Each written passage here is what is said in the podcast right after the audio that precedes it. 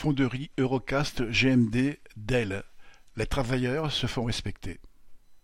Lundi matin 12 septembre, à la fonderie Eurocast GMD de Dell, dans le territoire de Belfort, toutes les équipes, celles d'après-midi, de nuit, ainsi que les techniciens et employés des bureaux, soit 90% du personnel, se sont mis en grève pour exiger le départ de leur directeur. L'idée de la grève était dans tous les esprits depuis la reprise des congés avec la démission de plusieurs travailleurs poussés à bout par ce directeur.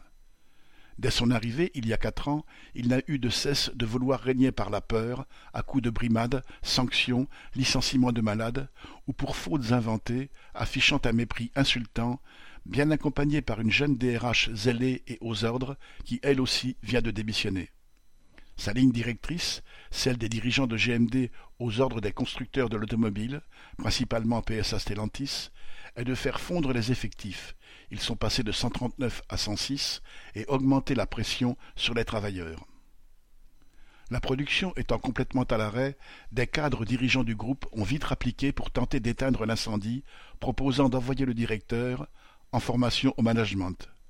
Et pas à un mensonge près, ils ont dit être surpris au courant de ses agissements. Tous les indicateurs de l'usine sont au vert, ont-ils déclaré, le principal étant pour eux que l'usine fait des bénéfices. À partir de là, les travailleurs ne veulent plus discuter d'autre chose que du départ définitif du directeur. Ils ne veulent plus se laisser endormir comme après la grève précédente pour les salaires, où ils demandaient déjà son départ. Une enquête sur les risques psychosociaux, diligentée alors par l'inspection du travail, n'avait fait que calmer son jeu ou deux mois. Après trois jours de tergiversation des dirigeants du groupe, qui n'ont pas entamé la détermination des grévistes, le directeur en personne est venu annoncer sa démission à tous les salariés, avec cependant un préavis de trois mois qu'il fera à l'usine. Les travailleurs ont obtenu ce qu'ils voulaient mais ils ont décidé d'utiliser le vendredi, jour de RTT, pour se retrouver et discuter des conditions de la reprise du travail en demandant des garanties de non-agression de la part de ce futur ex-directeur ONI, qu'il reste dans son bureau pendant son préavis et ne vienne plus dans les ateliers.